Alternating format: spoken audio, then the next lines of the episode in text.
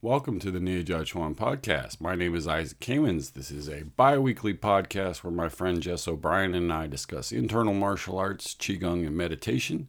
Uh, this week we continue our discussion on Sun Lu Tang's Baguazhang. Uh, first, we give a short. Uh, first, we give his short description of the origins of Baguazhang. Then we look at uh, the Book of Change and the relation to the body, the way Sun Lu Tang breaks it down. Uh, then he has nine points, uh, sort of advice for training that we'd look at. And in the Patreon portion of the episode, uh, we discuss the technique of rise, drill, overturn, and fall, which we mentioned in the episode, but we go into a lot more detail and give some uh, pointers on how to actually do that technique. Uh, it relates to both um, Qigong and bagua Baguazhang and Xingyi. So if you're interested in that, uh, take a listen. Uh, we also have uh, exclusive episodes and longer interviews. So check it out. Uh, again, thanks for listening. Take care and enjoy the episode.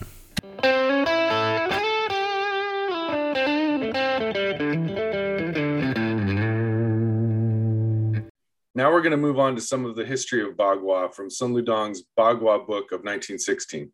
The next thing he talks about is the origins of Bagua boxing. Now he says that it that Bagua boxing began during the time period of 1850 to 1875 when Dong Haichuan of Hebei province was roaming through the southern provinces.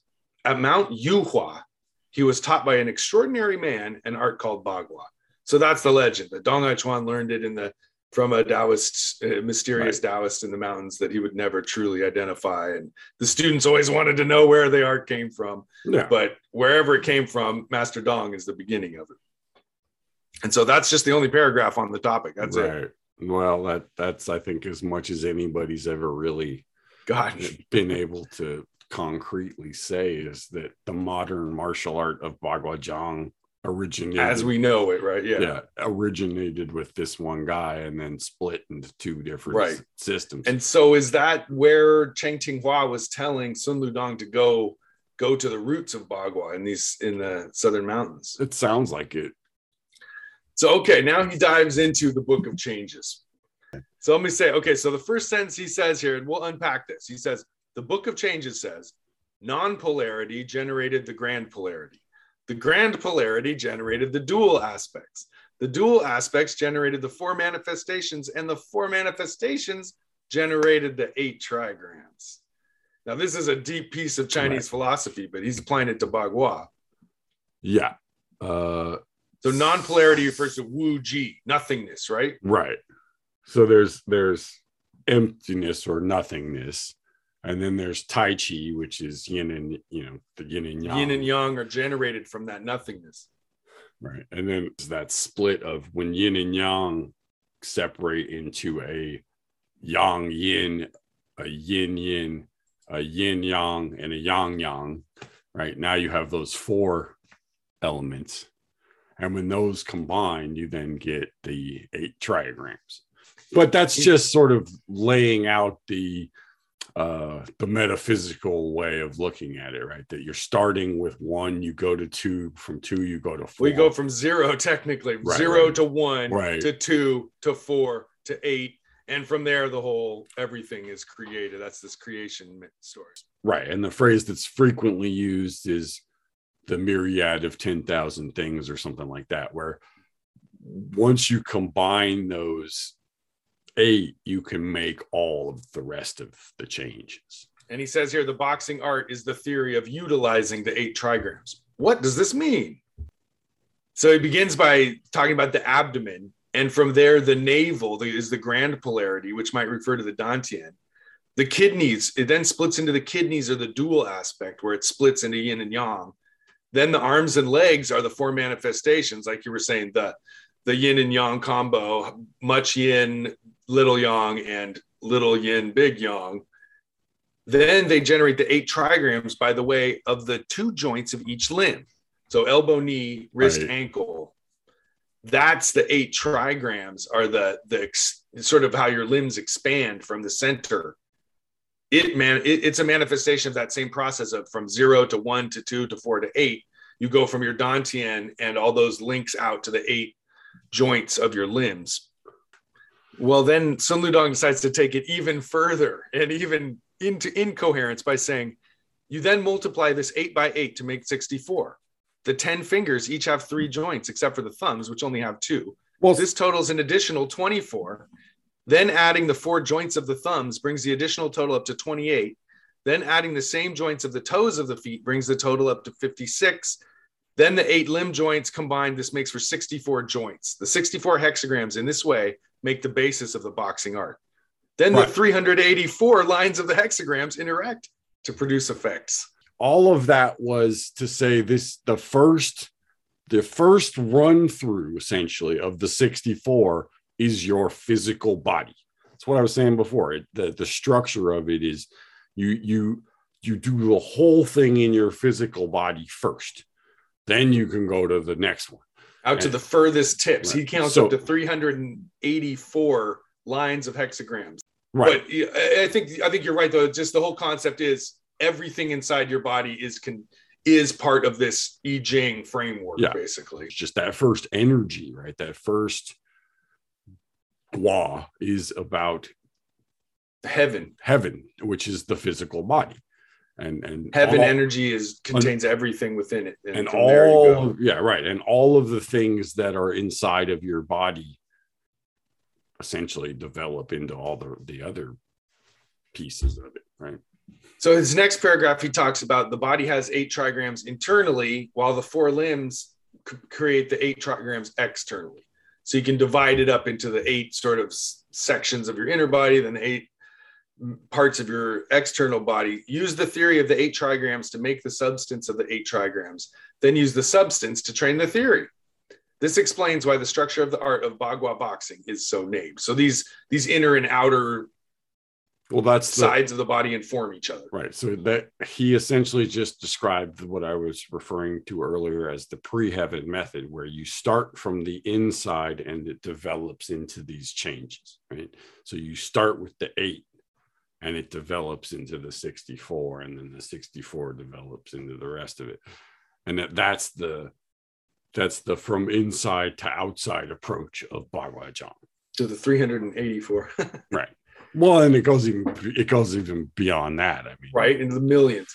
Well then after all that multiplication and expansion now he returns to the root where he says seek for a state of centered harmoniousness energy returning to your elixir field contained within this is the idea that when stillness reaches its peak there is movement and when movement reaches its peak there is stillness this up and down switching of states in the way that the trigrams composing a hexagram can be flipped above and below to produce a new hexagram is called internal breathing. This is straight out of Taoist alchemy. right this is the golden elixir the mer- the uh, microcosmic orbit this this connection between heaven and earth right And then the flipping of the trigrams, which you find in a lot of literature about Right. Taoist well that's that's what creates the elixir is that once you flip these two things they combine in a different way to create this this a golden elixir is the way it's frequently Neidan, right? internal, Right. and so what he's Power. saying is internal energy. He's saying after you develop all of this physical movement stuff, you bring it back to the center because it has to connect to that part of it. he says chi comes returning to the Dantian, Well, that's which a- is an exhortation that so many martial arts internal styles well that comes often from say. right. That comes from the uh, Lu Dongbin's hundred character tablet where he says the you know the the elixir field will return to itself or something like that. Mhm. So there's this sense that by you know using these trigrams, you shift them in a certain way to re-energize your body. I think is one of the alchemical meanings right of this this. is the this is the first generally the first practice you do it to go from uh, physical practices like Neigong, for example, to what they refer to as Neidan or internal alchemy, right? That the, Mhm. the practices of how to change the inside of your goo versus just how to get in touch with the goo. So ne- Neigong, Qigong is about waking up the inside of your body, connecting to it, making it alive, making it unified, and then the Neidan or the spiritual practice is about waking up the energies inside of it and playing transforming them, changing transforming them, them, doing, right, you know, actively changing them in some way. and this came from you know a thousand years of people killing themselves with mercury and lead and all sorts of other horrible shit trying to find an elixir of long life you know that you could actually ingest and it never worked out so then they shifted to this idea of well maybe there's an immortal elixir that we can find somewhere else and that's it's like your own inner body is some sort of chemistry lab that you can transform with those organs and stuff. yeah, which is a really wild concept. Yeah, but that's but that's what that's what a lot of the the Taoist elements of Bagua kind of are based on that, or uh, They're all- drawing from all that. Internal that stream arts. is Yeah. flowing into into internal martial arts. He says here, this boxing art is interrelated with Taoist practices not only in this way, the trigrams are also each associated with animals. For instance, the dragon associated with thunder trigram, horse with heaven trigram, cow with earth trigram, and so on, all represented by animals. Which I've I've encountered some Bagua styles that have animal attachments um, but he he's doing it differently. A lot of times, dragon is associated with heaven, but here he has dragon associated with thunder and and horse associated with heaven. So I I think different schools have different animals plugged into different trigrams in different patterns and different orders. You know. So then he he switches back again to some of this internal work. The mind is internal, yet its reasoning extends to all things outside. Things are external, yet their principles are all here in the mind. For what is near, examine within the self. For what is distant, observe all things. Another sort of awareness training of, your inner awareness and your outer awareness, and how they're both so important, basically. the form is formlessness and the formlessness is form. This is the, the Heart Sutra, right? This idea, and this is one of the central ideas in all Taoist practices, is that you have uh, you have a physical thing and a non-physical thing that are linked. Mm, Uh, mind, body, yeah. yeah mind body body energy energy spirit whichever one of these things you want to use there's always that pairing and that's just kind of how they work i don't you know i mean it's, it's I think what it, it's again it's it's part of this trend in internal martial arts of saying you can't just punch a punching bag to get the most out of this. That's part of it, but for all your physical actions, there's the mind. There's something about the mind and this inner awareness that is a common thread. Yeah. And it's it's also i think to take it out of just the fighting part and and to make it a as Cheng Man Ching said, you know, the practice doesn't stop when you finish the form, right? That you can you can make these things into a sort of continuous Yeah, practice because it becomes part of how you move, right? and here So- he's making this case in somewhere around 1920, really trying to hammer home how important it is to to shift from a strictly fighting mindset to this to cultivation, you know, and carries on to this day. he was one of the pioneers of that idea that you can do this stuff for more than just killing people really that that it can it can be a practice of of making yourself healthy or making yourself calm or whatever right and, and that, that that you have these elements inside of it these forces right which are what make it do that and then you can move in a way that kind of enhances it right so Right. the, the the the idea that you're not making anything happen you're tapping into stuff that's already there So he says here there is limitless alternating between direct and indirect techniques. There is also hardness and softness assisting each other so that emptiness and fullness are mutually achieved. And you can be empty, but not empty, not empty, and yet empty. Such are the subtleties of Bagua boxing. Yeah. it's just one contradiction after another. You know, that's very Taoist. yeah it's this but it's that but it ain't this but it's also It's that ain't this, but it is that. you You know and, and it just keeps that i don't you know, i think keeps you what guessing. it keeps you guessing but it also keeps you from fixating on something and i think that's the that's the piece that i always took because i never really studied any of i mean i did a little bit but you my my interest was in much more in doing it than understanding the the, the theory behind it but the piece that always kept coming up in doing it is somehow you have to reconcile these opposing things, whether it be your top and bottom, your inside and your outside, your left side and your right side. I mean, there's a million different uh, opposites that you're going to contend with. I mean, the the the first one usually that pops up for a lot of people, is, you know, they try to lift their head up and their chest pops up. They try to drop their chest and their their neck goes forward.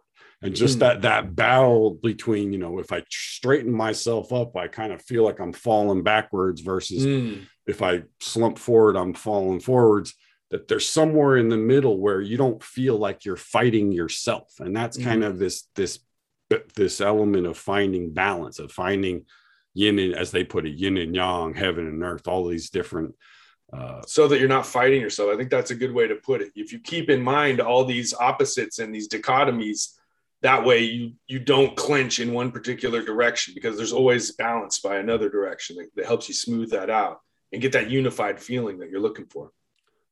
Yeah, and change is is specifically about not getting stuck in any particular thing, right? That if you're constantly going from this direction, and this is you know directly to the practice of walking the circle, if you're constantly shifting your weight forward and back and forward and back, and then you're constantly turning around and going in the other direction, you can't really get too uh, attached to one particular thing because it's always changing. So what you end up having to get in in contact with is the comfort of change. And that's really difficult, but that's what mm-hmm. you're looking for is stop looking for a place to be comfortable and just be comfortable in the movement. That is harder and harder and, to do than it is to say. For sure. But that I think is what this a lot of these if it's this but it's that are really trying mm. to get you to do is is mm. deal with that sort of struggle so now moving beyond the philosophy, he gets down and dirty with some nuts and bolts practice advice for Bagua, which I wanted to look at. He's got right. nine different principles. So there's a couple of them here. So I'll just read them all in a row and then we'll look at them one by one.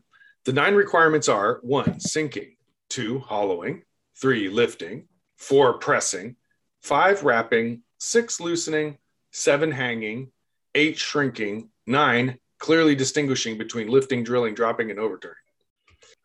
But the first two are kind of matched together. Sinking means your waist has an energy of sinking down, the principle of your tailbone lifting and activating your du meridian. Whereas the second principle, hollowing, means opening your chest inwardly to smooth your energy, the principle of passive energy descending along your ren meridian. Right. So, well, that- man, look at, I mean, that is straight from Taoist alchemy right there. So sink your waist, your yao qua has the energy of sinking down. So that's when we do that training, we sink into the quad and sort of settle into the legs. Yeah, the the phrase that uh, is used to describe that in Tai Chi is raise the spine and drop the chest. Han Xiong mm. Babei, right? It's that that lifting of the back, dropping of the front. So this is just another way of saying you know you have something going up the back and something coming down the front. So you, you sink and sit into your waist allowing your spine to rise. He calls it the tailbone lifting to activate the back du meridian going up. Yeah. This is again these these talk are, about a dichotomy. You sink into it in order to cause the spine to rise that's peng jin in tai chi right you're mm. you're dropping down to get something to make your arms go up then there's this hollowing of opening your chest inwardly which in, in what we've trained you would call opening the shoulders nest and softening the chest to allow energy to smoothly passively drop down the front the ren, ren meridian yeah this is relaxing your chest without collapsing your spine mm-hmm. and letting your belly relax essentially and like you're saying this is that first struggle that you have do you lift through the top of your head and your chest sticks out but if you hunch forward and try to let like hollow yourself then your spine gets kinked and your chin comes forward. So you've got to keep wavering between the two to try and get that that those two to link a little bit on yeah. a pretty physical level, right? It's, this isn't this isn't some energy technique. This is physical. Yeah, another one that's really tough for people is to get the sense of dropping the tailbone while lifting the the back of the knee. Right? Mm. That it's that same kind of thing that when people first try to quote unquote drop their tailbone, usually what they end up doing is pushing their knees forward. Mm. And when they try to sit into their quad without moving their knees, what they end up doing is kind of pushing their hips back Or sticking your butt out, maybe. or yeah, or sticking them. That's that's the worst case scenario. So what eventually you're looking for is an internal space connection where you're able to the same way you're able to lift your head and drop your chest without it pulling on all that stuff in between. You're able to drop your tailbone, not push it forward, I should mention, drop it, which means go down. Your, your pelvis isn't moving, and lift the joints inside your legs so that your knees don't bend right and this is the first this is how you stand essentially in in, in qigong and stuff where you're not squatting down into a horse stance and putting your knees four inches in front of your toes Mhm. you're you're dropping through your body and sinking into it so this idea of hollowing is Mm. really is really more of uh, i would translate it as creating space. So hollow the shoulders nest, creates create space in the shoulders and chest. yeah but it's your shoulders but it's also your midriff and your quad and the Mm. back of your knees and the backs of your ankles. It's it's any part of your body that can open and expand and and hollow. Uh, And he's he calls it he calls hollowing opening inwardly, which is an interesting way of saying because you think opening would be going out like this, he's saying you open inward uh, into yourself. yeah bruce talks about uh cavities Mm. right these spaces inside your body and that these cavities can fill up like a balloon but they can also shrink and and pull inward and and this is how you develop the again the first big Neigong is just that ability to get that up and down right So the next couple seem like it's almost like two of them match with two. So the the first two are lifting and pressing. So lifting is lifting your perineum or rectum inward, and pressing means your tongue touches the upper palate. So there's a sense of rising through the center, basically. yeah that lifting one oh boy The head presses up and your hands press up. That's ding, where your, the top of your head pushes up. they always say rectum. It isn't your rectum. You're not tight. You're not pulling your anus upward. That's that is a practice, but that to me, that's one that's really dangerous. And it's not, I don't think what they're really referring to. What they're referring to is the ability to lift from your perineum up to the top of your head with uh, these sort of fine ligaments that go up your spine. So it's this rising, lengthening up from the very base of your pel- uh, your tailbone all the way up your spine. Um, so that's just my kind of take on it. And then the the pressing the palate one that's pretty common where you just push push the tongue on the roof of your mouth. Right. And that's the one that kind of helps you get that that up and down and du meridian thing. If you if you get that lifting in the top of the head, that really helps you get the hollowing and the uh, sinking that you're trying to do previously. Yeah, it's And- it's it's kind of like reinforcing the previous Yeah. two, I think. Yeah. And so I, what I was seeing is paired with those are loosening and hanging. Loosening, these other ones were, were upward movement. These ones are downward. Loosening means loosening your shoulders as when drawing a bow, keeping your elbows from poking outward. Hanging means when your hands twist outward, the elbows have a strong energy of hanging down. So that's, I think those help balance that lifting is to loosening the shoulders and let the arms hang rather than lifting your shoulders up Sure. with you while you're lifting the top of your head.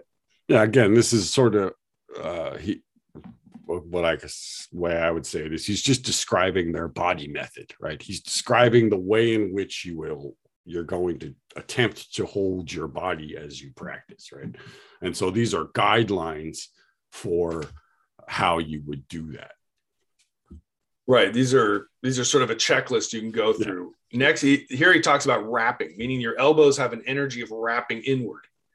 If your hands are holding something up with the palms up, there's there has to be an energy of wrapping inward. So that's on a sort of a horizontal Right. plane. Those other ones were up and down. This one's on that lateral level where you're wrapping.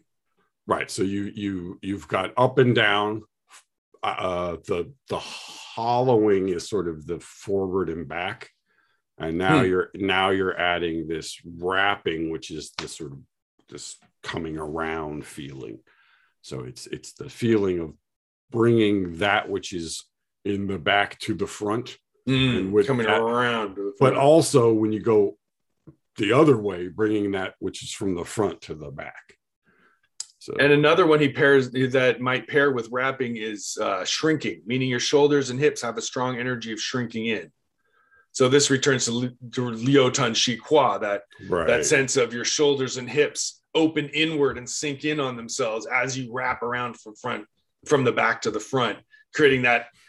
This is I remember one time Bruce said it was like it was like tying up a package, a pre- Christmas present, and wrapping the ribbon around. There's mm-hmm. Bagua has this feeling of everything, the central core being really strong and sturdy, and then you wrap around it, and it all sort of weaves together, and it it creates a strength, a, a group strength. Where all if all these things wind together in a flexible way, it's like a rope that has all the tons of different strands in it.